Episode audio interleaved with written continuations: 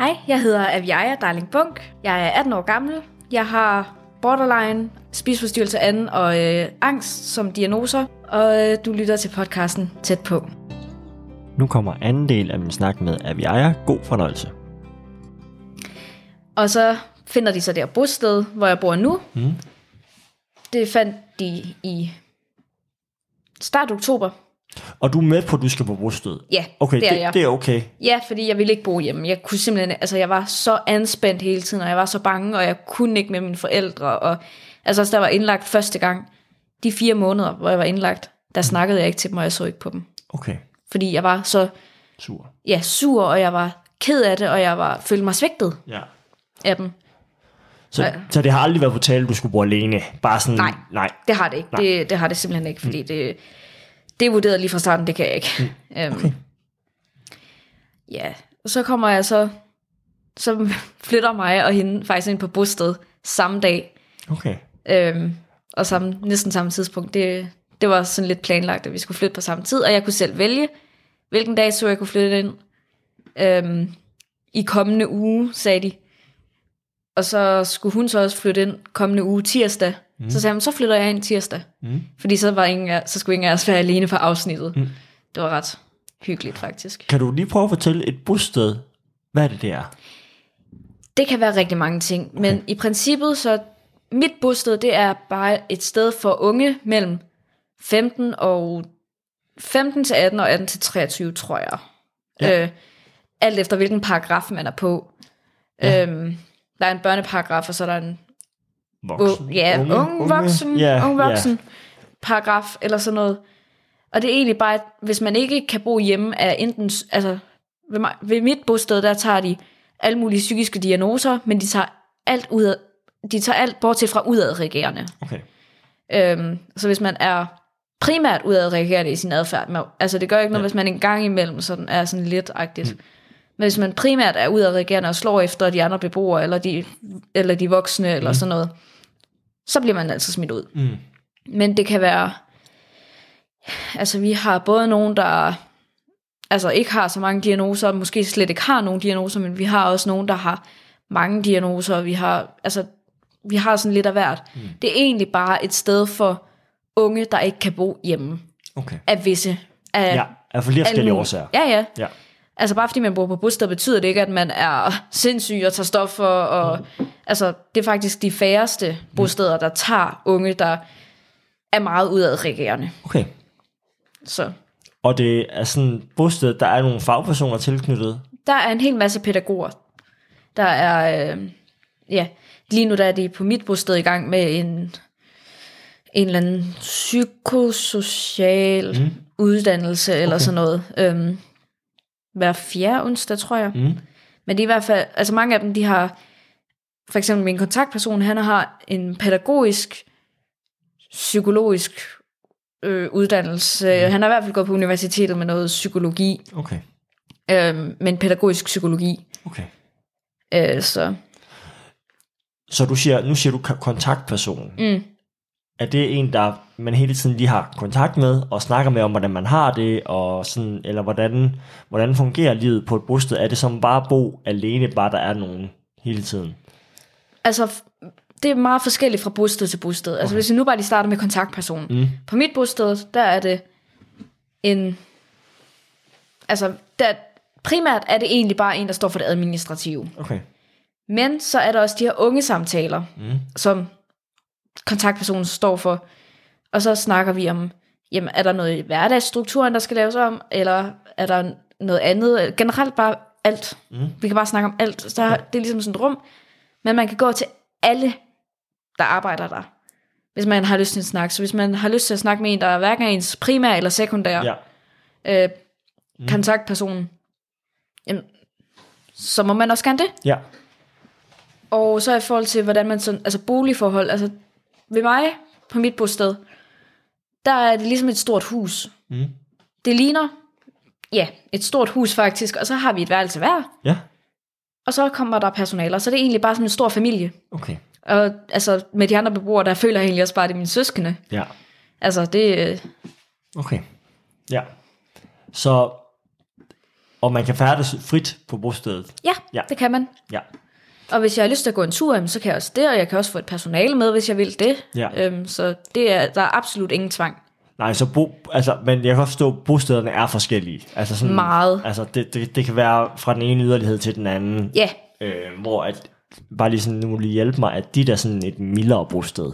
Altså, hvad skal man sige, hvor at, det er ikke sådan dem, der er... Altså, det er ikke et lukket bosted. Lukket bosted, det er jo for dem, der er meget udadreagerende, for eksempel. Ja. Øh, og det er der faktisk meget få bosteder, der er sådan. Der er meget få bosteder, der tager meget udadreagerende mennesker. ja, Mit, det er mere sådan et, altså... Hvis man har brug for støtte. ja, støtte mm. i det daglige til det psykiske. Man kan have tunge psykiske diagnoser, man kan have man kan bare, eller man kan ikke bo hjemme. Altså, de tager meget forskelligt. De kan både tage de lidt tungere, men de kan også tage de lidt lettere. Mm. Altså, hvis man kan sætte på spidsen på den måde. Fordi mm. på den ene side, så er alle jo lige tunge og lige lette. Ja. Ja. fordi alle har brug for hjælp. Ja. Men de tager både dem, der har brug for mere støtte og mindre støtte. Okay. Okay.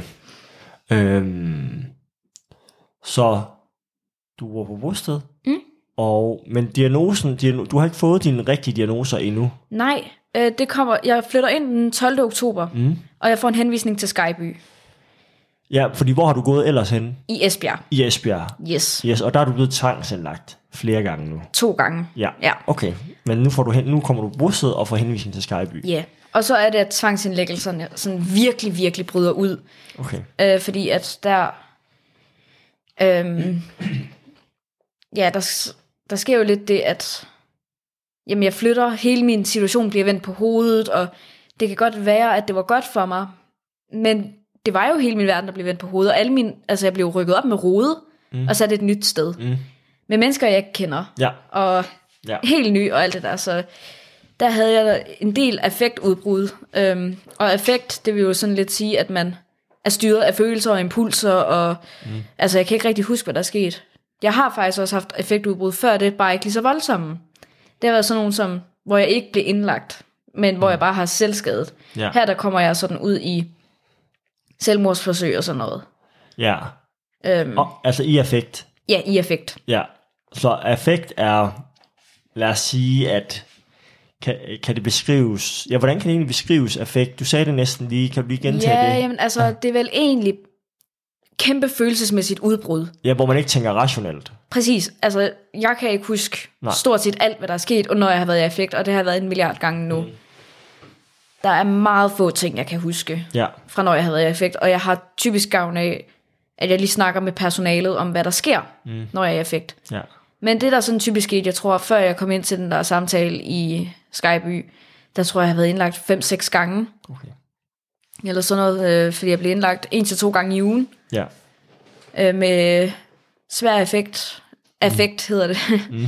øhm, ja, og så kommer der jo politi ind over, og så var jeg meget udadreagerende.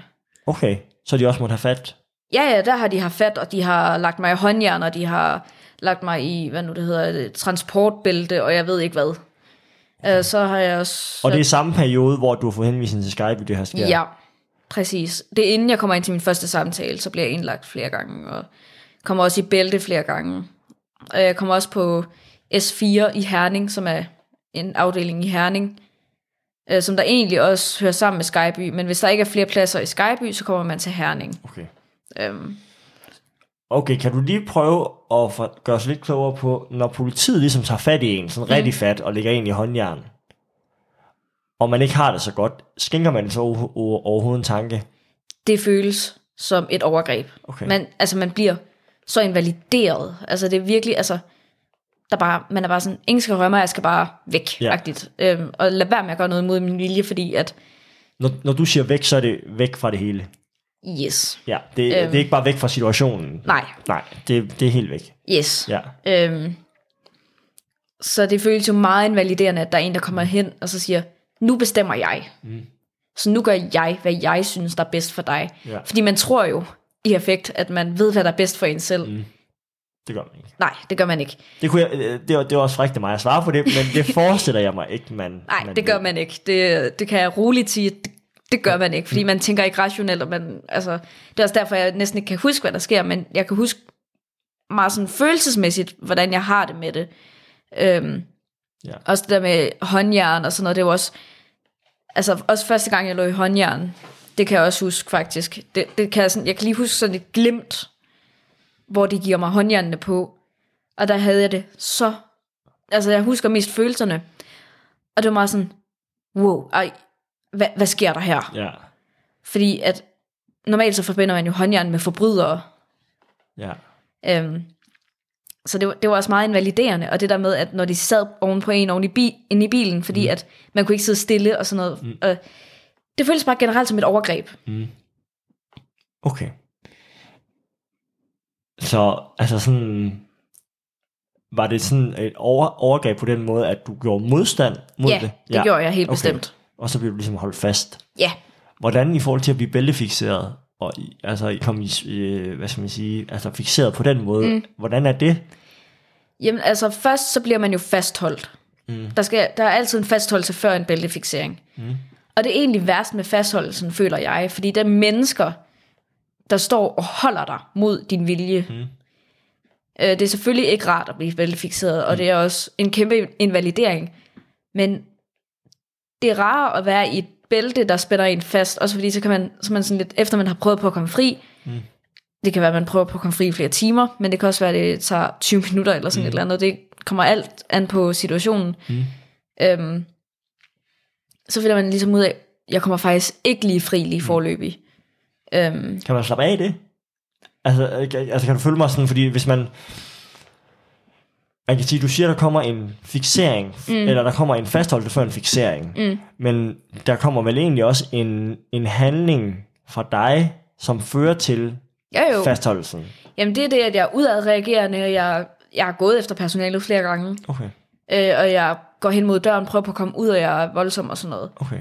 Øhm, og så er det, at jamen, så vurderer de, at jamen, de skal have fat i mig, og så holder de mig fast. Mm-hmm. Og de må jo så ikke holde fast i mere end en time. Nej, en halv time er det, at uh, de må Fastholde. fastholde, ja. Og, fa- og, fa- og fastholde, det skal vi lige sådan være med på, det er at holde fast i dig. Altså jeg står og holder fast i dig. Yes, Ja. og det er altså flere mennesker, sådan fem, seks mennesker, der ligger ind over en, og Ja. holder ind i armene og ben og hoved, og jeg ved ikke hvad. Ja. Øhm, Ja. og hvis det er, at man så står der lang nok tid, jamen så, så vurderer de. Og det kan også være, at man får tvangsmedicin, det har jeg også prøvet, øhm, hvor man, det er så en injektion i øh, låret, mm. for eksempel. Øhm, det er mest dernede af, sådan låret benene. Mm. Øhm, og så, øh, ja, hvis det ikke virker, så går det typisk over i en bæltefixering. Så du har også prøvet at få tvangsmedicin Ja. for at falde til ro. Ja, og det er heller ikke altid, det virker. Okay. Nogle gange gør det, nogle gange gør det ikke. Og hvordan er det? Altså det her med at få frarøvet sig sin Ja, frihed. autonomi. Ja. At det her med, at du kan, du kan faktisk gøre, hvad du vil. Ja. Altså, at, at det kan man lige pludselig ikke. Du, altså, du, du, kan, du kan ikke bevæge dig. Ja.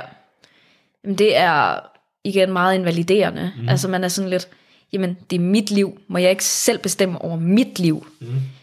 Øhm, hvorfor skal der andre bestemme over mig? Det, det giver slet ikke mening for en, når man er i effekt.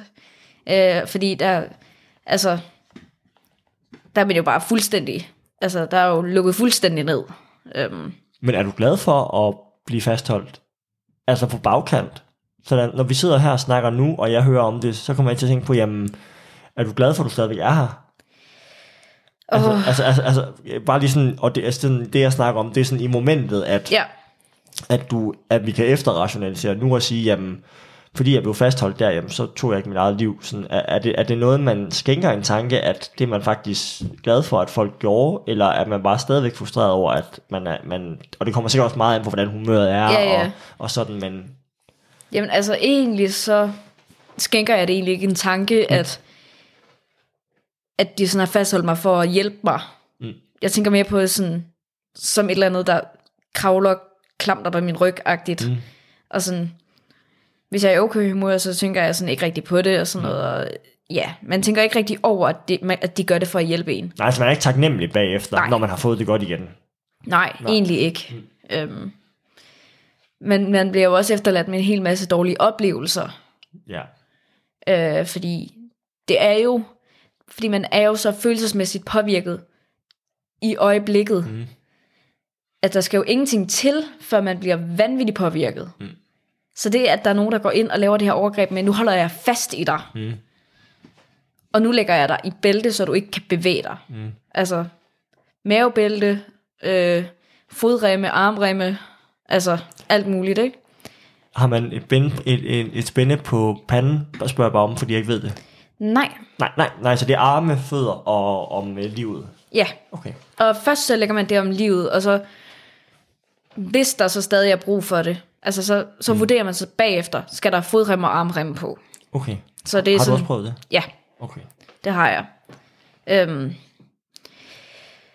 og det er jo igen, ja, kæmpe invalidering, men jeg vil hellere ligge i et bælte, end jeg vil fastholdes netop, fordi det der med personerne, der er så tæt på, og sådan noget, det, Det, kan, lidt- det forestiller mig, at den kan blive klaustrofobisk. ja, Altså ikke, ikke at bæltefiksering ikke også kan det, men jeg tænker især det med, at mennesker kommer meget tæt på en.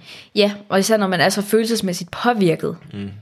at altså, så, så er det bare for meget. Ja. Øh, øh, Men, men når man skal bæltefixeres, fordi jeg tænker, når man, når man jeg har set øh, et af de rum, hvor der står sådan et, og, og, og der er god plads og sådan noget, og, men man kommer med ind og bliver holdt i arme og ben, og altså ind med noget personale, som så sætter en over, eller ligger en over den her briks, eller man, man, altså, og så fixerer man ligesom bæltet, men øh, bliver man holdt, mens man bliver fastspændt. Ja, det okay. gør man, fordi ellers så vil man jo lidt Ja. væk. Ja, Så der er nogen, der holder en, og man, altså det som jeg for det meste gør, det er jo, jeg, som jeg kan læse mig frem til, er fibrilsk. spjætter. Ja, Ja. øhm, og jeg kan også huske nogle momenter, hvor jeg ligesom bliver lagt i bælte. Det er mest de første momenter, jeg sådan lige kan huske, mm. hvor jeg virkelig bare gør alt, hvad jeg kan for at komme væk. Mm. Men det kan man jo ikke. Nej. Hvor mange er der typisk til sådan noget der? Altså har du oplevet? Jamen, jeg har oplevet mellem det. 5 og 8, sådan noget. Ja. Så det er det de, et af de momenter, hvor der bliver kaldt alarm?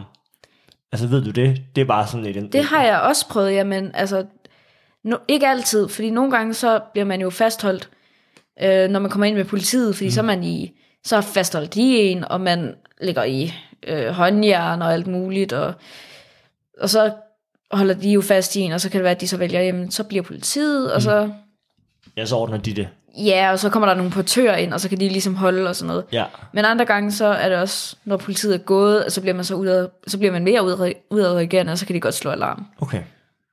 Så har, har du prøvet det? Ja. Hvor det er dig, der har været årsagen til det? Ja, Okay. Og, og hvor, altså ikke, ikke, jeg, jeg tænker ikke, man sådan tænker, åh, oh, nu, nu udløser jeg sgu alarm. Øh, man, man reagerer jo, øh, som man nu reagerer, men, ja. Men hvordan er det ligesom, når der kommer... Fordi jeg har, jeg har også jeg har oplevet det også på den afdeling, jeg var på, at, at der, bliver ringet alarm, og det går rigtig stærkt, der kommer rigtig mange mennesker, mm. der kommer, kommer løbende, og jeg tænker bare den oplevelse, at det er dig, de går efter. Det er dig, der skal have hjælp. Hvordan. Ja. hvordan er den for dig, sådan at, at alle de mennesker, der kommer løbende, det er simpelthen fordi, at, at jeg er på en bestemt måde, som ikke er så hensigtsmæssig lige nu.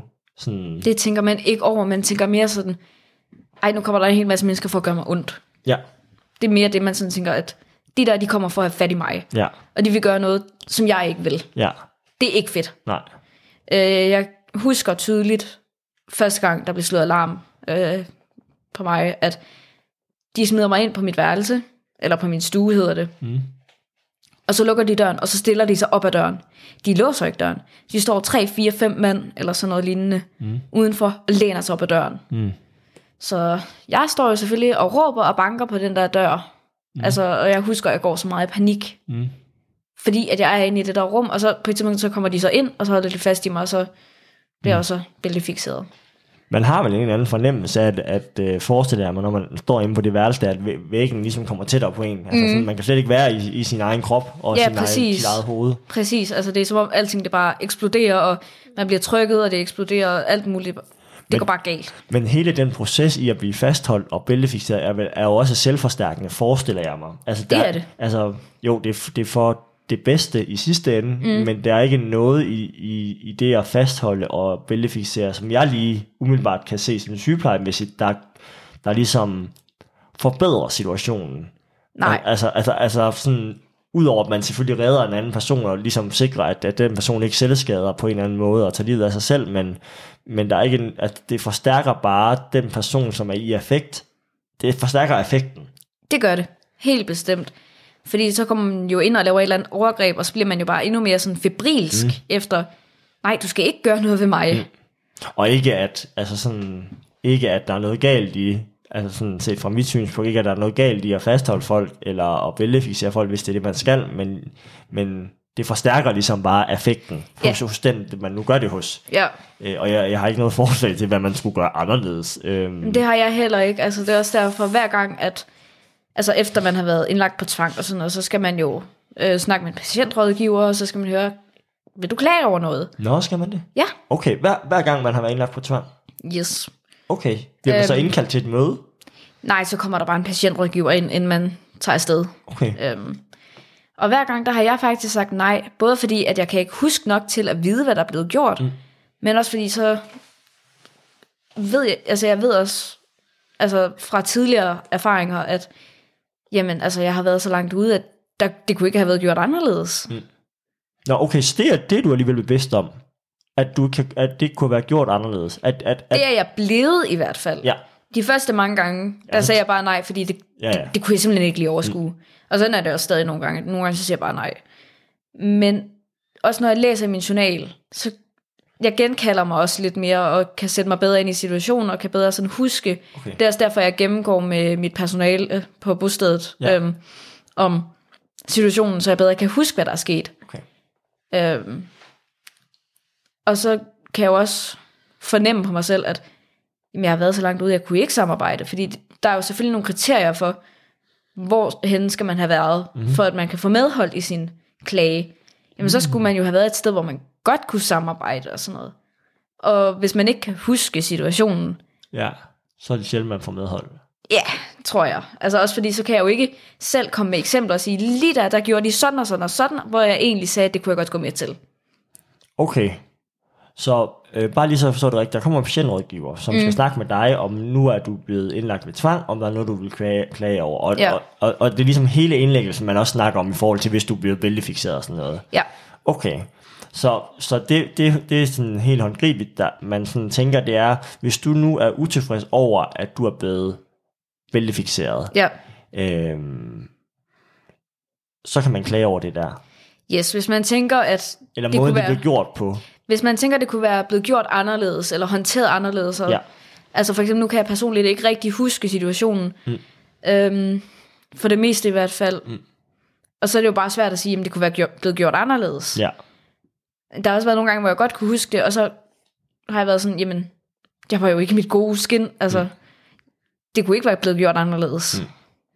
Mm. Øhm, så øh, nu kommer jeg med et rigtig øh, stykke eksempel, eller bare sådan et tænkt eksempel, bare lige sådan, mm. men det kunne være, at for eksempel, øh, fordi det er helt enig i, at når man er i effekt, så kan man sikkert ikke genkalde sig så meget, og det, det, det er svært at sige, okay, der, der, der gjorde han noget forkert, men for Ja. eksempel, kunne det for eksempel være, hvis at nu, jeg har hørt om, der er sket overgreb på personer, der har været bæltefixeret, øh, fra dem, der har stået og holdt vagt, jeg laver situationstegn, af, af en anden øh, sundhedsfaglig personale, der har forgrebet sig på en anden person. Mm. Øhm, kunne det for eksempel være, det, kunne, det, altså, det forestiller mig, det kunne også være det, at så sidder man og siger, okay, jeg blev bæltefixeret, og så, så siger man også, jamen okay, så var der en mand, der lige kom over og rørte ved mig, agtigt. Sådan, det, det, det kunne også være sådan noget, altså sådan, hvor man kan klage over det. Ja, det tænker jeg, det har jeg ikke selv prøvet, Nej, nej. i hvert fald ikke, hvad jeg kan huske. Nej, Men det tænker jeg da i hvert fald, hvis man tænker, at det der, det var bare virkelig, virkelig grænseoverskridende, når man gjorde et eller andet. Jamen, det var lige præcis det der med mm. grænseoverskridende adfærd. Sådan, mm. Det var mere det, jeg sådan ville sige, at, Ja. at, at det, det kan man, om det også var noget, man kunne klage over ved den der patientrådgiver. Jamen, det er det helt bestemt. Ja, Der, generelt, hvis der er noget, man har, som man gerne vil klage over, ja, så kan man sige det der. i det forløb. Ja, Ja, okay. Det er faktisk meget fedt at have den Ja, mulighed, fordi man... det synes jeg også, det er. Altså man, det, er jo, ikke- det er jo ikke sikkert, at man har noget, men der er i hvert fald en mulighed for, at man kan, man kan øh, ligesom sige, hvis der er noget. Ja, præcis. Okay. Så fl- flyttet til Skejby, været tvangsindlagt, øh, har stadigvæk din Asperger-diagnose. Mm. Hvornår, hvornår bliver de byttet om til de, de andre diagnoser? Altså, det sker ved, at jeg kommer ind til min første samtale, Yes. Og så, siger jeg, så begynder jeg at snakke. Jeg snakker med en læge, mm-hmm. og jeg snakker med en sygeplejerske. Mm-hmm. Og så snakker vi lidt kort om, altså, hvad du er kommet ind her, det er sådan en øh, opstartssamtale eller sådan noget. Ja. Du kommer ind her, vi skal lige finde ud af, hvilket team skal du hen til, hvad skal vi gøre og sådan noget. Så er jeg sådan, men jeg vil faktisk gerne genudredes, for jeg tror nemlig ikke, jeg har Aspergers. Okay. Og øh, Så siger de, hvad, hvad tror du så, du har? Mm-hmm. Så siger de, det, fordi der havde jeg snakket med en fra Esbjerg, mm. øh, et personale på døgnafsnittet, psykiatrisk døgnafsnit, det, det man kalder indlæggelsen, mm. øhm, om at jeg muligvis skulle have en personlighedsforstyrrelse. Ja. Øh, og der, dengang, da hun sagde det, der kom det som et chok for mig. Men så, da, da jeg sådan begyndte at tykke lidt på det, så var jeg sådan, det kunne faktisk godt ske. Og så sagde jeg så til dem, at jamen, det kunne godt være en personlighedsforstyrrelse. Øh, og så, så udfylder jeg et schema, og så siger de, fint, gå bare ud i ventværelset og tage plads, så kommer vi om lidt, og vi skal lige snakke sammen, og så fortæller vi, hvad der skal ske. Der går under 5 minutter, så kommer de og siger, vi vil gerne tilbyde dig en genudredning på din Aspergers, og vi vil gerne tilbyde dig en, en uh, udredning på en personlighedsforstyrrelse. Okay. Så øh, det går så, de vil gerne lige have, at jeg faldt ordentligt til på mit bosted. Ja. Så det begynder først øh, i februar, Okay. og det bliver så udskudt lidt. Og sådan noget. 2022. Præcis. Ja. Øhm, det bliver udskudt lidt på grund af corona og sådan noget, øh, og så kommer jeg så i gang med det. Og der er selvfølgelig en hel masse indlæggelser Ja. indimellem, altså Også med tvang. også med tvang, alt Også sammen med tvang. Ja. På det her tidspunkt så... Men jeg går også i spisestop i december, Ja. hvor jeg går i... i- Det er som mit længste spisestop. Øhm, og ja, altså det ender faktisk med at blive indlagt... Der, der gik jeg faktisk med til det frivilligt. Mm. Øhm, hvor jeg, Hvor lang tid var det spisestop? jeg var i spisestop sammenlagt 37 dage. Ja, og der skal jeg ligesom lige forstå noget, fordi når du siger spisestop, så, så har vi lige fået forklaret, jamen det er, hvor man overhovedet ikke spiser noget eller Ja. drikker. Og 37 dage, sådan, der, Jeg drak noget, skal jeg lige hilse at sige. yes, fordi, fordi jeg tænkte nemlig, der måtte, der måtte komme et eller andet ind. Ja, ja, jeg drikker, men jeg spiser ikke. Og Det, det, det er jo tvangsernæret. nej, jeg får absolut intet de her 37 dage. Det ender også med, at efter sådan 20-25 dage, så ligger jeg og kaster mavesyre op, fordi at min mave har for meget mavesyre. Ja, det var... Og jeg er jo sådan en type, der er vanvittigt bange for opkast. Altså sådan, jeg er panisk angst. Det er helt, helt, helt slemt. Ja. Det er heller ikke rart. Nej, Sådan helt generelt set, det er overhovedet ikke rart jo at Nej. kaste op. Altså, Og det er skrækkeligt. og, Og, det, og, og, og, og en ting er at kaste op, mens man har noget i maven, der skal op, men noget andet er at kaste op, når man har en tom mave. og det er så bare ren mavesyre. Ja, Føj, det var forfærdeligt, og jeg, altså jeg er jo sådan, jeg får panikanfald næsten hver gang, jeg skal kaste op, ikke? Og så jeg kan ikke kende forskel på at besvime og kaste op. nej, det er nærmest det samme. Ja, Ja, okay. så det, det var jo great. Mm. Og så bliver der bare tilkaldt læge flere gange, og vi snakker med min personlige læge, som der er relativt ligeglad, faktisk. Mm. Efter de der 20-25 dage, han ikke engang have taget kontrolblodprøver. Mm. Øhm, og det, det frustrerer faktisk mit bosted, at han ikke vil det, fordi man kan jo ikke bare Ja gå ind og sige, nu vil jeg gerne have taget nogle blodprøver. Man skal jo have en henvisning til det. Ja, Øhm, 37 dage er virkelig lang tid ikke at få noget at spise. Ja, øh, men altså ja, så Hvad triggede det? det var fordi, at der var en på mit bosted, som der faktisk ikke kan spise noget i sådan 17 timer eller sådan noget. Ja, Og så blev der ligesom snakket om det på et tidspunkt, hvor jeg bare var meget sårbar over for det. Og Ja. så fordi, at jeg har, jeg har jo svinget rigtig meget ja. i det der spisning. ja. Og så var jeg bare, Det Nu gør kan jeg ikke. Det gør jeg sgu også. ja, nu, nu stopper jeg. Altså det er jo ikke fordi, at vedkommende var i spisestop eller noget som helst. Mm. Bare fordi vedkommende ikke havde spist. Agtigt. Okay, men det spisestop der på 37 dage, det er med henblik på, at man gerne vil væk herfra. Nej, det var med henblik på, at jeg gerne ville være tyndere. Okay. Øhm, Fordi der er nemlig forskel ja, altså på, det er der. på de to intentioner, føler jeg. Det er der. Ja. Stor forskel. Okay. Øh, ja, det er også mine første mange spisestop, de har været, jeg har faktisk kun haft et spisestop, der var med henblik på at komme væk herfra. Okay. Men øh, ja, der går de her 20-25 dage, så jeg bliver tilset af nogle læger, og jeg får ikke de her kontrolblodprøver, men så til sidst, så siger øh, min sekundære kontaktperson, nu er det simpelthen nok. Øh, så tilkalder hun en læge, som der så indlægger mig, og han siger, enten så går du med frivilligt, eller så er det på tvang. Ja. det ender som, at altså, det ender med, at ambulancefolkene kommer, at jeg, det var lige ved at blive tvang, men jeg går med frivilligt, hvilket jeg faktisk i dag også er ret glad for. Okay. Øh, fordi det kunne jo have endt ud i endnu en tvangssituation. Ja. Og, Øhm. og, det, er, er, og det, du antager, er heller jo ikke interesseret i. Nej, Altså, det er er- jeg i hvert fald ikke. Altså sådan objektivt set, så er man vel ikke interesseret i som person, selvom det er en, det omhandler, at man bliver indlagt med tvang. Det er vel ikke rart. Nej, det, det er der jo ikke nogen, der er interesseret i, men nogle gange er det jo bare nødvendigt. Ja, ja. Altså, Ja. øh, så jeg kommer jo så ind, øh, på øh, Randers Hospital, øh, hvor jeg så bliver indlagt. Mm. Jeg får ikke øh, sonde eller noget som helst, men jeg får alle mulige, altså jeg får øh, kvalmestillende, og jeg får alt mulig medicin, som der gør, at jeg skulle få det bedre, og, jeg- altså jeg, og jeg får alle mulige vitaminer, fordi at grunden til, at min krop den går så meget i nedlukning, det er jo fordi, altså jeg var i risiko for at få hjertestop. Ja. Det var jeg. Det var også derfor, at han sagde, enten så kommer du med frivilligt, eller så bliver det med tvang. Fordi du simpelthen... Altså han sagde lige ud til mig, lægen, du er ikke for ung til at dø. Mm. Det sagde han lige ud til mig. Det var lidt hårdt, men øh, altså, jeg var også meget sådan dobbelt med det, fordi på den ene side, så var jeg sådan lidt, ville det gøre noget, hvis jeg døde? Agtigt. Mm. Men, men ja. Så ja, jeg kom jo så ind og fik alt det der medicin, og havde det rimelig dårligt, men så, og jeg fortsætter jo så det her spisestop derinde, men de giver mig ikke sonde eller noget, fordi at de skal bare rette op på mine blodprøver, som de så gør gennem medicin, som jeg så tager. Ja. Øhm, og så bliver jeg så sendt hjem, og så kan jeg faktisk ikke huske, hvad det er, der gør, så jeg spisestop i et par dage mere. Men jeg, jeg kan ikke helt huske, hvad det var, der så gjorde, jeg så kom i gang med at drikke lidt mælk og sådan noget, og Okay. så kommer jeg så lige så stille i gang, og så kommer jeg så på sådan et optrapningsskema, øhm, som jeg så stadig er på faktisk. Okay.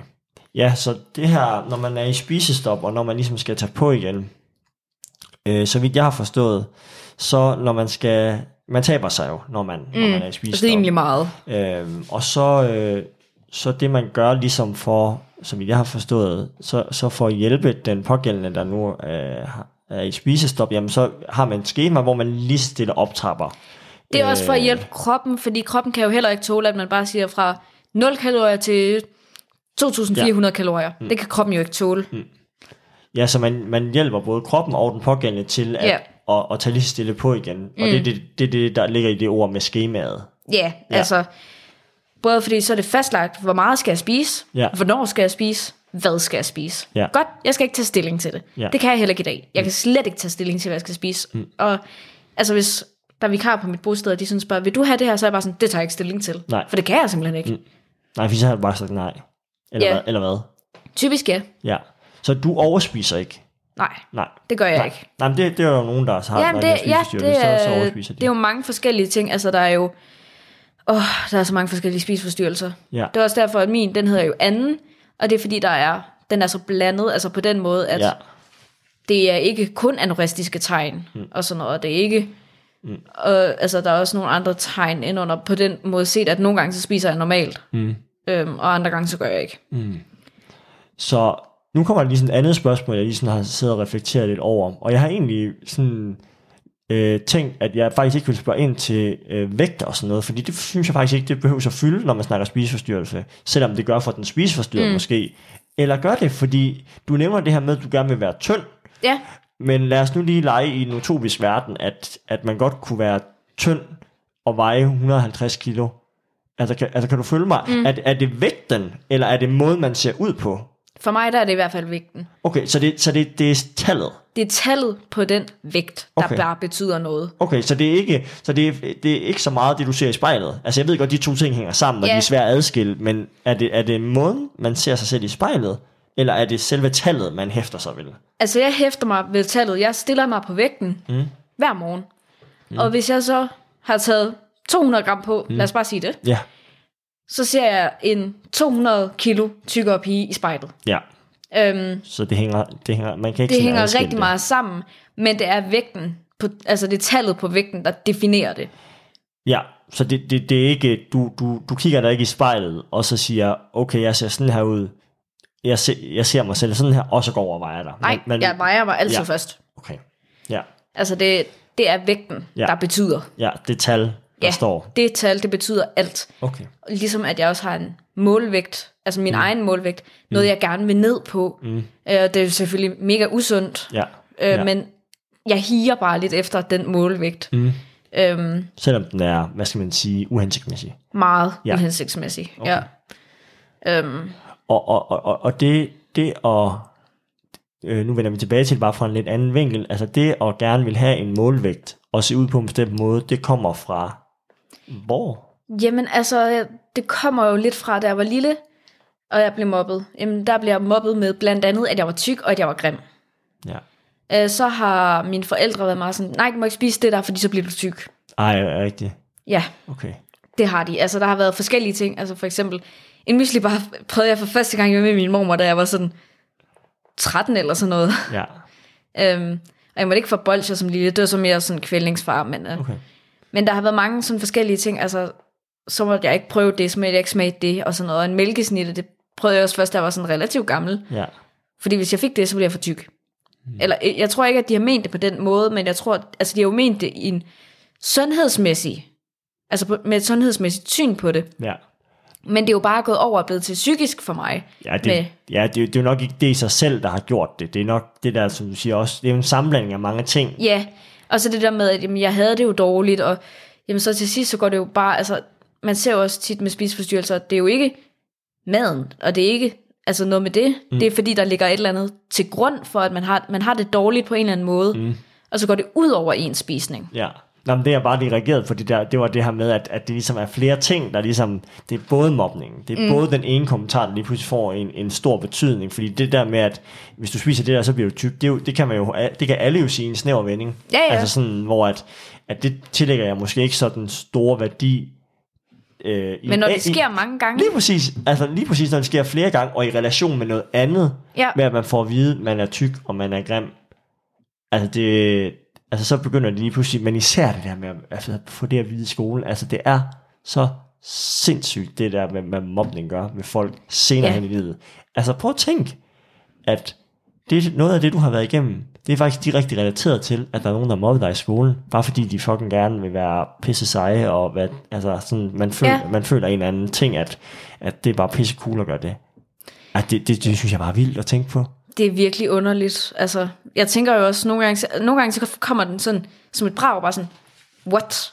Ja, Altså, der er jo godt nok mange ting, der ligger til grund for, at jeg har det, som jeg har det i dag, mm. men store del af det, mm. er det er mobning og min opvækst i hjemmet. Mm. Tænk, at det er jo miljøet. Tænk, mm. at miljøet betyder så vanvittigt meget Mm. for ens egen trivsel. Men også bare, at børn... Jeg tvivler faktisk på, at børn gør det bevidst. Altså, altså Det gør med, de helt bestemt ikke. med, med hensigten om, jeg vil gerne såre dig. Altså Det tænker de helt bestemt ikke over. men, men det er noget andet sådan til grundlæggende, der gør, at man, man gør det, forestiller jeg mig. Men det er bare så sindssygt, at, at ja, miljøet kan påvirke en så sent hen i livet, også når man er barn, at, Ja. at, at, at det er en kommentar, eller og gentagende kommentar, der lige, man lige hæfter sig ved, og så får man bare et selvbillede af, at jeg er grim. Mm. De andre, de siger det jo hele tiden til mig, og jeg er tyk. Jamen, hvad, hvad, hvordan kan jeg så komme ud af det? Jamen, det er jo, hvis jeg er tynd. Jamen, Præcis. Så, så, så må jeg jo prøve at blive tynd jo. Mm. Altså sådan, det, det, det er bare så vildt at tænke på, synes jeg. Ja. Øhm, hader man dem, altså sådan, jeg tænker, man må have et had til mobberne på en eller anden måde, men, men går man sådan og, og klandrer, altså kan du følge mig, klandrer man sin fortid for, at, man er, at det er det, man er et resultat af nu? Er det noget, man sådan går og tænker over, at det er også bare deres skyld? Nej, det er det helt bestemt ikke. Altså faktisk, så har jeg mere tendens til det modsatte. At det er din egen skyld? Ja. Okay. Jamen altså, jeg kunne da bare have lovet være med at være sådan og sådan og sådan, og jeg kunne bare have lovet være med at være udadreagerende. Mm. Jeg kunne bare have gjort sådan, det er også fordi mine lærere, de har meget været sådan, at du er udadreagerende, det er dårligt. Ja. Du skal stoppe. Altså, de har, jeg er blevet kaldt ind til et møde, et decideret møde, mm. lavet for at skælde mig ud, for at være udadreagerende. Okay. Men der er, mobberne har aldrig fået noget at vide om, at de skal stoppe med at drille mig. Eller mobbe mig. Mm. Aldrig. Gik du på Herlufsholm? Nej, det, har du set en dokumentar om Herlufsholm? Den efterskole, eller den skole? Nå, ja, det er rigtigt. Det var bare lige en sjov reference Ja. til, fordi det lød lidt jeg som... skulle, jeg, ja, der forsvandt jeg lige helt væk. ja, ej, Ej, jamen, det er da lige før. Spøg til side. Det, ja, det er lige før jeg gik der. Ja. Altså, øhm, Nå, men det er lidt det samme. Ja. Altså, det, det her med, at, at, at øh, øh, skælduden skal ligesom måske ligge et andet sted. ja, altså jeg blev skældt ud, fordi jeg var udadreagerende. Fair nok, jeg skal ikke være udadreagerende. Mm. Men skal man ikke tænke, det her barn det er udadreagerende. Ja. Det må der være en grund til. Ja. Fordi man bliver jo ikke udadreagerende, fordi man synes, det er sjovt. Nej, og det, det, er jo det er der også i, altså alt det her, vi sidder og snakker om nu, det er jo ikke fordi, at man vil det. Altså Nej. bevidst, at, at, at, at, at man synes, det er sjovt at gøre, eller være udadreagerende. Det er jo ikke Nej. fordi, man sådan, synes, at det er sjovt at blive fastholdt. Nej. altså, men der er også bare noget ubevidst i det, at nogle gange så reagerer øh, man bare helt vildt voldsomt. Øh, Meget og, impulsivt. Ja, og, og det er jo ens, det er jo ens nu, nu er det jo så diagnoser, vi også sidder og snakker om, at det, det, det har jo noget med det at gøre mm. også, men det er ikke fordi, man synes, at det er bare vildt fedt at blive fastholdt, eller Nej. vildt fedt at være udreagerende. Absolut ikke. Mm. Tværtimod. Men ja. man kan bare ikke styre sig. Mm. Så ja. Jamen altså, det er jo meget... Er det rigtigt forstået, at man også skammer sig efter? Ja, Ja. helt bestemt. Altså jeg tænker tit over... Altså fordi nu... De fleste politier, de kender mig fra Randers. Mm. Desværre. Desværre. Desværre. Mm. Øhm, og de... Mange har været ved mig flere gange, og tit så tænker jeg... Wow, de ser kun den side af mig. Ja. Prøv at tænke på, hvad jeg har gjort ved dem. Også fordi Ja. jeg kan jo ikke huske det meste af det. Nej. Så nogle gange så tænker jeg også, hvad i alverden har jeg gjort? Ja. Altså, hvad sker der? Og så læser jeg i min journal, så tænker jeg, nej, det gjorde jeg bare ikke, det der. Mm. Øhm, De ser ikke det her, at vi to sidder og har en hyggelig samtale. Nej, præcis, og de ser ikke, at jamen, nu sidder jeg lige på en hest eller sådan noget. Nej, de ser, når jeg Ja. ligger, og jeg, ja, Ikke kan være dig selv. ja, præcis, ja. Øh, og er fuldstændig væk. Ja. Det er det, de ser, og altså, tit så bliver de jo også sure på mig, eller sådan noget, øhm, fordi at, ja, Du gør, som de måske vil, præcis, ja, præcis. Jeg. Ja. Så der er, det, skammen fylder os. Det gør den helt bestemt. Ja. Okay. Så nu kigger jeg lige ned her og ser, om vi har været... Ja, vi er jo, vi er jo egentlig nået hen til det her igen med angst, spiseforstyrrelse og borderline, at, at det bliver ligesom, det kommer ind i billedet i stedet Ja. for Asperger. Øh, Ja, jeg bliver udredt. Det tager et par måneder netop på grund af noget forsinkelse mm. og sådan noget. Mm. Øhm, og det første, der går ja, i slut marts, mm. der får jeg så at vide, at de afkræfter min autisme-diagnose, fordi jeg har simpelthen ikke nok tegn på det. Og det, de træk, som de så i, i Esbjerg, mm. dem ser de i Skyby egentlig som depressive træk. Mm. Og de mener, at jeg er for velfungerende socialt, og der var en hel masse andre grunde Jeg til, at lige til at sige, ja, altså, det, ja, de, autismespektrum forstyrrelse, personer, der har det, vil jo ofte have det også svært socialt. Ja, ja, ja. Men det var netop, fordi jeg blevet mobbet. Altså, og så i, Ja. i Esbjerg, så hver gang jeg sagde, at jeg er blevet mobbet, så sagde de, Nå, jamen kan du forstå ironi? ja. Nej, det kan jeg slet ikke. Overhovedet ikke. Mm. Jeg, jeg aner ikke, hvad ironi er. Men det er selvfølgelig også fucking svært at, altså sådan, at skal skille tingene af på den Ja, måde. Det er Altså, det. Det er jo Det altså, også netop depression og angst. Ja. De to diagnoser blandet sammen. Ja, Det er bare en hel masse autismetræk, egentlig. ja, så altså, bare, ja, nogle altså symptomerne på de to er, de minder rigtig meget Ja. om de samme som autisme. ja, Og så hvis der er noget borderline, kommende borderline indover, ja, Jamen, der er bare en hel masse træk, der lapper ind over hinanden. Altså, der er en hel masse gråzoner, fordi mm. det er svært at skelne imellem, ja, når det er psykisk. Fordi man kan ikke bare lige tage en scanning af hovedet og så sige, ah, det er det. Det kan man jo ikke. Men borderline, er det en, er det en, øh, Det er en personlighedsforstyrrelse. okay, Øhm, ja. Og øh, ja. Jamen altså, den der Aspergers der, den bliver jo så afkræftet, fordi, mm-hmm. ja, det mener de ikke. Mm.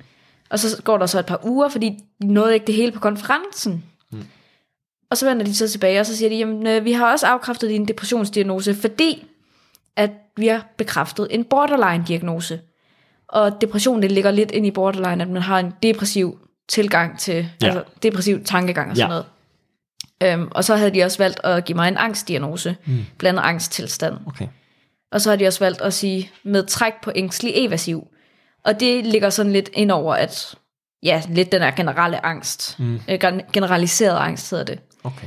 Øhm, ja, at man er sådan lidt mistroisk og sådan lidt mm. nervøs hele tiden. Mm. Øhm, men borderline, det er jo egentlig bare, at man har meget store følelser og meget store følelsesudsving, og man er, man er tit præget af en vanvittig tomhed. Altså, den kan fylde alt, og nogle gange så bliver tomheden så meget, at man kan bare ikke være i sig selv. Kan du prøve at beskrive det? Altså tomheden på den måde, den har jeg ikke lige sådan selv, øh, er jeg lige sidder og tænker nu, sådan stiftet bekendtskab med den form for, altså den form for tomhed. Hvad, hvad er det for en tomhed, der sådan tager over?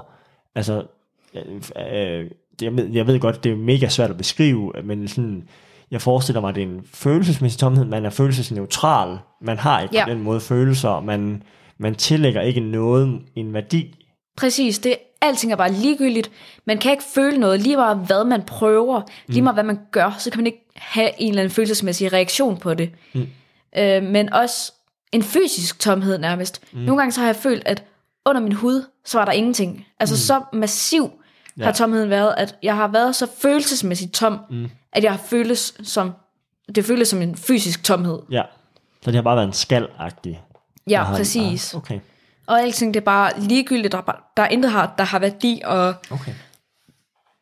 men så går det også fra den der ekstreme tomhed til få minutter efter, så ligger man i yderpolen af en af de andre følelser, vrede, glæde, øhm, mm. tristhed, altså man kan ligge og vride sig i, i smerte egentlig, Ja. fra det ene øjeblik til det andet. Ja. Ja, ja, det er borderline, vi snakker om nu. Det er borderline, ja. ja. Øhm, Ja, kan du lige sige, kan du lige sætte lidt flere ord på det, fordi altså borderline, det er faktisk en diagnose, som vi ikke på den måde har haft med i podcasten før, mm. og vi snakkede lige om det, inden vi tændte for mikrofonen, men kan du lige sige lidt mere om borderline? Det er en personlighedsforstyrrelse. Ja, øhm, det er en emotionel øhm, personlighedsstruktur, mm-hmm. som egentlig betyder, at man er... Altså, en personlighedsforstyrrelse betyder, at ens personlighed afviger fra normalen. Oh, det, det synes jeg bare er lidt interessant, fordi hvad er normalt egentlig? Ja, altså- Men, men ja, På den måde, at man ikke regulerer sig Ja. selv, og man ikke ser på sig selv på an, sådan, som man mm. norm, igen, normalt, Ja, normalt ville gøre. ja, Altså som dem, der ikke er personlighedsforstyrret, ville gøre. Mm. Lad os sige det på den måde. ja, Øh, man har andre følelsesmæssige udbrud, man har svært ved, altså som borderline, så har man svært ved at regulere sine følelser. Mm-hmm. Man har svært ved at forstå sine følelser. Og man kan, og det er også der, hvor at de nok også har set nogle autismetræk, man kan have svært ved i visse situationer at forstå andre og andres handlinger. Mm. Øh, så det for eksempel, øhm, nu er der lige et personale, som jeg var ret tæt med på mit bosted, der er stoppet, mm. øhm, som der ikke har sagt farvel, og ikke har givet en sådan ordentlig grund. Mm. Øhm, jo jo, der er en ordentlig grund, men det lægger ikke til grund for, at vedkommende ikke har sagt farvel. nej, jeg kan godt følge dig. Øh, og der, altså lige meget hvad jeg tænker og hvad jeg gør, jeg kan simpelthen ikke forstå, mm. hvorfor. Mm. Og hvorfor skulle vedkommende stoppe, altså når vedkommende vidste, at jeg havde det, som jeg havde det, og alt det der. Altså jeg, jeg, jeg kan simpelthen ikke forstå det. Nej. Det er he- helt, helt, helt væk. Okay. Øh, og så også mange andre ting, nogle gange i en eller anden samtale, så tænker jeg også bare, hvorfor i alverden siger vedkommende det? Ja, så man, man kan også godt blive mistroisk. Ja, Ja, helt bestemt. stille spørgsmålstegn ved folk. Præcis. Okay. Og så er der også meget med trust issues. Mm. Øhm, altså jeg har meget, meget, meget svært ved at stole på folk. Mm. Der er tre mennesker, to og en halv, jeg har stolet på Ja, i hele mit liv. ja, Øhm, lige nu, jamen der er ingen af dem ved min side. Mm. Øh, så derfor så, altså også fordi borderline, det opstår tit af, at man er blevet svigtet i barndommen. Mm. Så man har også rigtig nemt til at føle sig svigtet og forladt. Mm. Og forladthedsfølelse, den kommer også bare rigtig utrolig nemt til mig. Altså, vend ryggen til mig på det forkerte tidspunkt. Ja. Jeg tror, du hader mig. okay. Ja. Øhm, og det er også meget typisk borderline. Ja, du nævnte også det her med, jeg, jeg tror også, det var inden vi gik på, jamen, at, at, at når man er glad, så er man super, super glad. Når Ja. man er ked af det, så er man rigtig, rigtig ked af det. Så Ja. det, det er sådan hele tiden ekstremerne, og det kunne skifte rigtig hurtigt Ja, øh, fra det ene til det andet. Men, men når man er noget, så er man det sådan Fuldt ud. 1000, 1000 procent. præcis, præcis. Altså, og så, der skal netop ingenting til at trigge de her følelser. Mm. Og så er der også bare nogle gange, hvor man går i flere dage, og føler den her ekstreme tomhed. Mm-hmm. Øhm, så ja. Og så ja, de her trust issues, det er jo også bare, altså fordi, jeg føler, at alle sådan voksne omkring mig, mm-hmm. de har bare været ligeglade, og de har taget andres parti, og de har, altså jeg har ikke kunnet stole på dem. Mm. Og så får man jo selvfølgelig trust issues.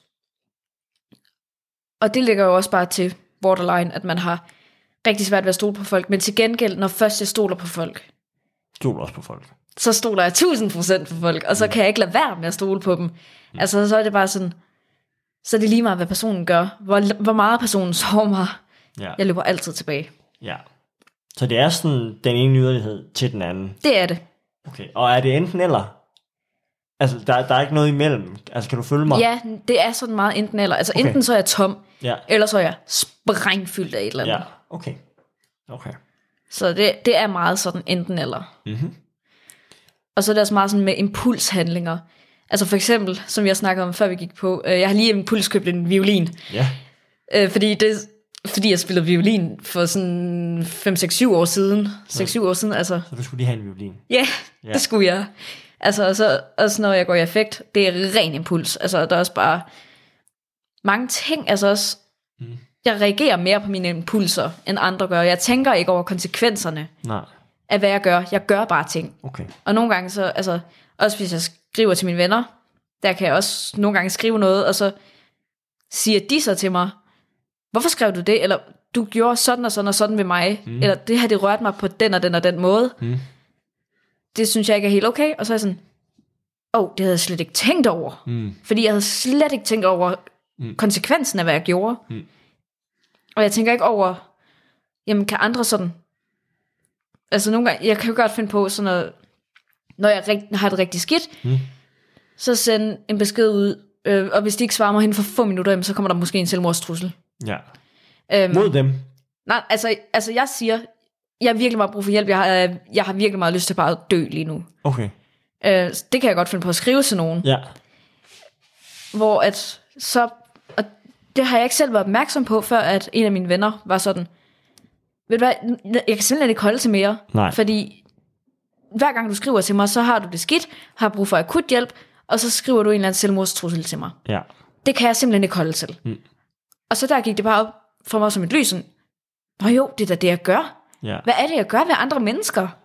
Ja, altså, sådan, det, altså nu øh, fagpersoner, der sidder og lytter til det her, de, de kan lige komme mig i, øh, til, til nøds, men det her med, kan du, kan du mentalisere, det betyder sådan, at, jeg, jeg mener, det betyder, om man kan sætte sig ind i sådan andre folks følelser.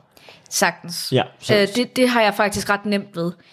okay. Øhm, Så det her med, at, men du nævner alligevel det her med at forstå, altså, mm, at, men, men det er selvfølgelig efter, du er blevet bevidst om, at, at du, at Ja. når du skriver det her, jamen, så har, får han eller hun den her følelse. mm. Ja, Altså jeg kan sagtens også, hvis jeg sidder over for et andet menneske mm. og sådan noget, sagtens både forstå og føle og fø- medføle med dem, og okay. jeg kan også blive smittet af andres følelser og alt Okay. det der. Men det kan selvfølgelig godt Øhm. være, at det er skruet op på 1000. Altså det her med, at man er en tændebarn, på, altså øh, forstået på den måde, at man hele tiden har antennerne ude for at mærke efter. Ja, ikke på den måde, nej. Okay.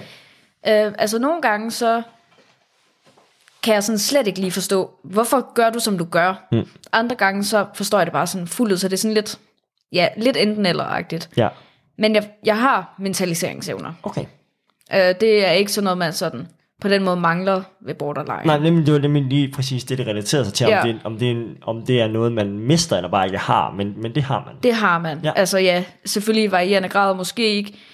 Ikke, altså, altså- ikke i momenter jo. Altså, Nej, nej, i om- momenter så er det fuldstændig gården. Øhm, Ja. Og jeg er hurtigere, jeg kommer hurtigere til kort end folk, der ikke har borderline, Okay. i forhold til at forstå andre mennesker. Men det er jo ikke det samme som Nej, mentaliseringsevner. nej. Mm, Så, så vidt jeg har forstået i hvert fald. okay. Så kan du lige prøve at fortælle, hvordan det går i dag? Jamen altså, jeg står stadig lidt midt i det, midt i det hele. Altså jeg har, ja, jeg, det er ikke særlig længe siden, jeg sidst var indlagt og sådan noget. Øhm, Med tvang? ja, Okay. Øh, det var det. Og var også bæltefixeret og sådan noget. Men jeg går også på FGU. Mm. Øhm, i, øh, I FGU Østjylland mm-hmm. i Randers. Mhm. Og ja, det, det går sådan egentlig okay, der er jeg på et musikhold, fordi jeg har spillet musik, siden jeg var helt lille og mm-hmm. kæmpe musikmenneske. Mm. Men øh, de sidste to gange, jeg lige startet op, okay. der er det ikke gået så godt. Øh, der er jeg måtte tage tidligt hjem og sådan noget, så jeg skal lige have snakket med min lærer, og jeg skal til et møde og Fordi sådan det bliver for meget. Ja, Okay. simpelthen fordi det bliver for meget. Mm. Øhm, jeg får panikanfald, og jeg får tudeflip, og mm. jeg ved ikke hvad. Så øhm. der er noget der, der trigger. Ja, Ja. ja, der er noget med skole, som jeg bare... Altså, der er et eller andet, som der bare lukker sig sammen i min mave, Ja. bare ved ordet. Men alligevel så kan jeg også godt lide FGU, mm. fordi det er ikke sådan på den måde skole. Mm. Det er bare... Altså, jeg kommer, jeg har musikundervisning, Ja. og sådan noget. Det, det er noget, jeg gerne vil, Mm. på en måde agtigt, men Det er svært at rumme. ja, Okay. så... Men det er nogle gode mennesker, der er der. Nå, det var dejligt. Ja. Og så, øh, jeg er egentlig også, jeg har lige fået at vide for et par uger siden, at øh, jeg fik lov til at blive på mit bosted, fordi der har været sådan noget med, at fordi jeg er blevet 18, jamen, så vil Esbjerg Kommune egentlig gerne hjemtrække så mange som muligt, Nå. øh, når man bliver 18. Ja. Men øh, de har vurderet, at det er bedst, jeg bliver, at, det, at jeg bliver i Randers, mm. fordi at de har ikke noget tilsvarende i Esbjerg, mm. og der er mange socialkognitive grunde til, at jeg skal ikke flytte igen. Så alt andet lige giver det også god mening. Ja.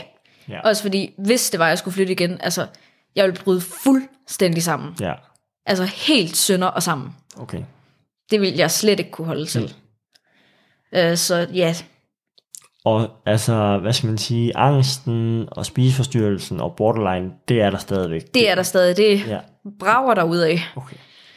Men øh, jeg prøver på ligesom at holde mig selv oppe på sådan de der små ting, og jeg har også nogle gode venner på bostedet, som der hjælper mig, og venner over nettet, og jeg har et godt personale omkring mig og sådan noget. Så der er nogen til at gribe mig, okay. når jeg falder. Var det den her fremtid, du tænkte, du ville have, dengang du var yngre? Det var det i hvert fald ikke. Jeg troede jo, at øh, jamen, lige så snart jeg flyttede hjemmefra, Så var alt bare... så var alt bare godt. Mm-hmm. Guld og grønne skove. Ja. Og jeg skulle bare være sangerinde og alt muligt andet, ikke? Mm. Men øh, nej, Det skulle ikke være sådan. nej, det skulle det ikke. Er det hårdt at tænke, er det hårdt at tænke på den tanke? Ja, det er det faktisk, fordi så tænker jeg, nogle gange så får jeg den der, hvad hvis jeg mødte femårige Aviaya mm. i dag? Altså, hvad, hvad hvis jeg mødte hende? Hvad, vil, hvad skulle jeg så sige til hende? Ja, det, Altså, din fremtid, den bliver sådan her, du får det så og så dårligt-agtigt. Mm. Det, det er da også hårdt at sige til fortid jeg, men alligevel så vil man også kunne sige, altså, jeg, vil jo, jeg får jo altid at vide, der er en lys side. Mm. Jeg kan ikke se den lige nu, Mm. men det kommer jeg forhåbentlig til. Mhm. Øhm, så måske bare, ja, jeg ved ikke. Du har nærmest taget forskud på mit sidste spørgsmål, som jo er det her med, jamen hvis du nu skulle give godt råd til andre, der står i samme situation som dig lige nu, og på baggrund af alt det, du har oplevet, skulle ligesom tænke tilbage og sige, okay, hvad har jeg egentlig lært, og hvad kan jeg sådan tage med mig, og hvad vil jeg egentlig gerne fortælle 10-årige Aviaya, hvis jeg kunne lære hende noget? Jamen altså, Hvad vil du så sige? hvis jeg skal give et godt råd, så er det mm. helt klart bare, at man skal være i nuet så godt, som man kan være. Mm. Altså, det er selvfølgelig mega svært. Men bare prøv at være i nuet. Og så selvom ting er svære, og det er hårdt lige nu, mm. og du måske ikke ser nogen glæde i noget som helst, mm. gør det, der førhen gjorde dig glad. Ja. Sådan, gør noget, mm. i stedet for bare at sidde i selvmedlidenhed. Det er okay at have selvmedlidenhed en gang imellem. Det skal man også have. Mm. Men man skal heller ikke have det hele tiden. Okay. Og så til lille mig, lille 10-årige mig, der vil jeg sige, lad være med at være så naiv. Det vil jeg, fordi jeg føler selv, at jeg var meget naiv dengang, og altså, Naiv, hvordan?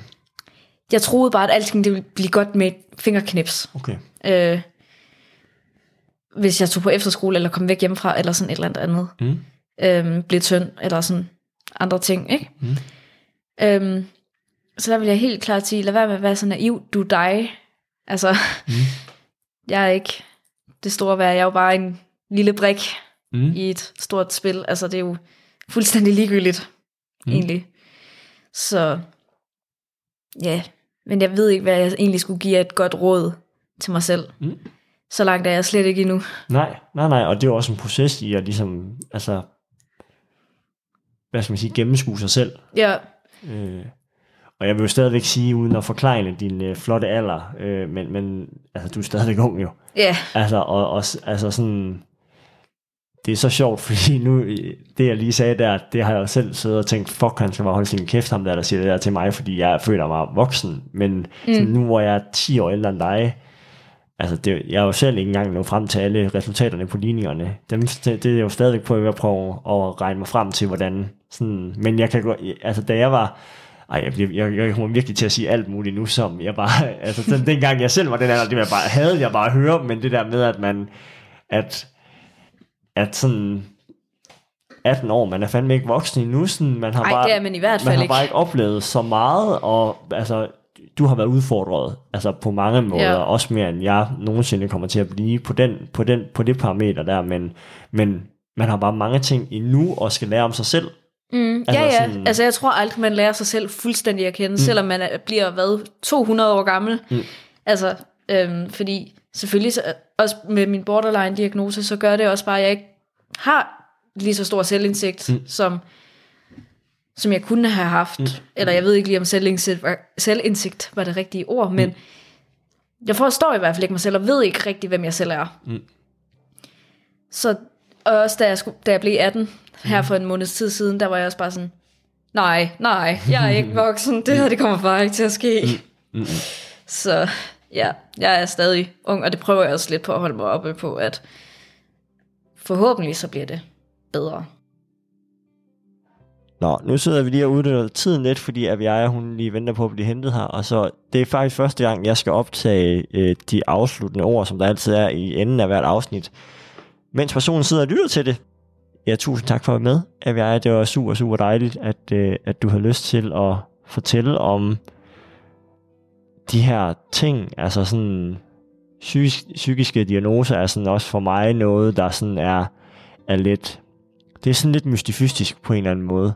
Fordi at sådan, det er sådan et ubeskrevet blad, og noget, der bare er så tabubelagt. Og det kan jeg sådan stadig mærke, selvom jeg behandler, så er det stadigvæk sådan et tabu for mig at snakke om psykisk sygdom, og sådan, fordi det er noget op i, altså sådan hovedet, sådan, det er ikke et brækket ben. Altså sådan, så, så øh, jeg synes, det var mega spændende snakker, og som jeg også sagde til dig, jamen, så de her snakke, man har, eller jeg har med personer, som har en psykisk lidelse, jamen, de ender altid med at tage mig et eller andet sted hen, hvor jeg ikke lige sådan øh, regnede med, at man skulle hen, fordi der opstår så meget øh, guf, når vi har en samtale. Øh, så jeg håber virkelig, at jer, der har lyttet med derude, har synes, det har været spændende. Øh, igen, jeg bliver sådan ramt af det her med, at det her omkring mobning, det er virkelig noget, altså sådan noget, altså man virkelig skal tage lang afstand fra, virkelig tænke rigtig meget over, hvordan folk reagerer på noget, vi siger, fordi sådan, ligesom med dig, så sådan en kommentar gentagende gange kan ligesom afføde en eller anden tankegang omkring et selvbillede af sig selv, som bare kan, man kan have med i rygsækken resten af livet. Og det er virkelig bare vildt at tænke over. Øhm, altså, hvad, hvad og, og, og det er også svært, fordi hvordan skal man lige komme det til livs? Fordi man kan heller ikke have en samtale med sine børn om, at det skal man gøre, fordi at det kan være, at det, påvirker, at det gør, at personen øh, får en psykisk sygdom senere i livet. Det, det er også svært for børn at forstå, men sådan, jeg synes alligevel, det er vigtigt, at man har en snak med sine børn om, at sådan noget selvfølgelig ikke er i orden, og man skal tale pænt til hinanden og sådan noget, og det er jo faktisk ikke i tvivl om, at, at jeg, der lytter med i podcasten, fordi de bedste følgere ligesom selvfølgelig taler børn ordentligt til hinanden, Øhm, men jeg synes alligevel bare, det er vigtigt, at man har en snak om det, fordi lige i den her samtale her, der er der faktisk nogle ting, som er blevet sagt med henblik på, eller ikke, ikke med henblik på at mobbe, men bare sikkert er blevet slynget ud, som er blevet opfattet af, af VIA, og som har haft negativ indflydelse på øh, fremtiden. Og det synes jeg bare er super vigtigt, at vi tør tale højt om det, og ligesom sige, jamen, at altså, hvad er ens holdning er til det, Øhm, det bliver jeg i hvert fald ramt af gentagende gange, når jeg hører, at det er mobning, der har, der har været en del af, eller mobning har, har øhm, været ligesom med til at udløse et, et negativt selvbillede, som stadigvæk hænger i folk. Øhm, så det synes jeg bare er super, super vigtigt at fremhæve, at, at det skal vi turde tale højt om.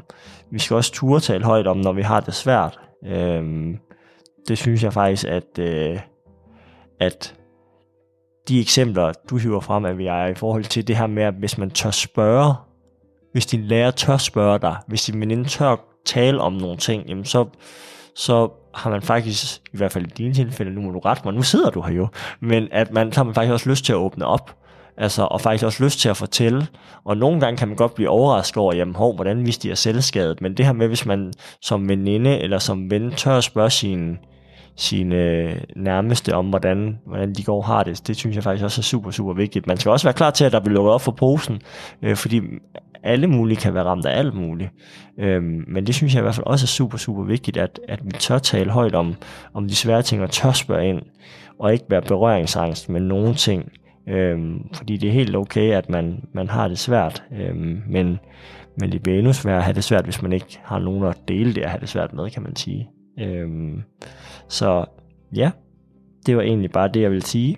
Og så øh, igen, tusind tak for at tale om noget, vi ikke taler så meget om. det synes jeg bare var super, super rart, øh, og super, super dejligt. Husk, at I øh, kan tilmelde jer podcasten inde på podcasten tætpå.dk, hvis I gerne vil øh, have en mulighed for at være med. Øh, der skal I skrive øh, jeres navn og hvor I bor hen og sådan noget. Det er mest af alt bare fordi, så ved jeg lige, hvor jeg skal hen i landet. Øhm, de optagelser, der ligger ikke i Midtjylland, de tager som regel lidt længere tid, fordi så skal jeg transportere mig lidt længere, øhm, og lige finde tid til det. Jeg arbejder jo nu simpelthen, øhm, så det kan godt tage lidt længere tid. Øhm, men tilmelde derinde, så skal jeg også lige skrive lidt om jeres historie, eller lidt, I må faktisk gerne skrive ret beskrivende om, hvis I gerne vil deltage i det forløb, vi gerne vil fortælle om, fordi så gør det simpelthen lidt nemmere for mig at lave et program til, når vi skal snakke sammen. Så det kan I gøre derinde, podcasten tæt på.dk, og så kan I følge med ind på Instagram og på Facebook, og derinde afslører jeg, hvem vi skal tale med i næste uge. Så rigtig god uge til jer, og så høres vi ved. Hej hej.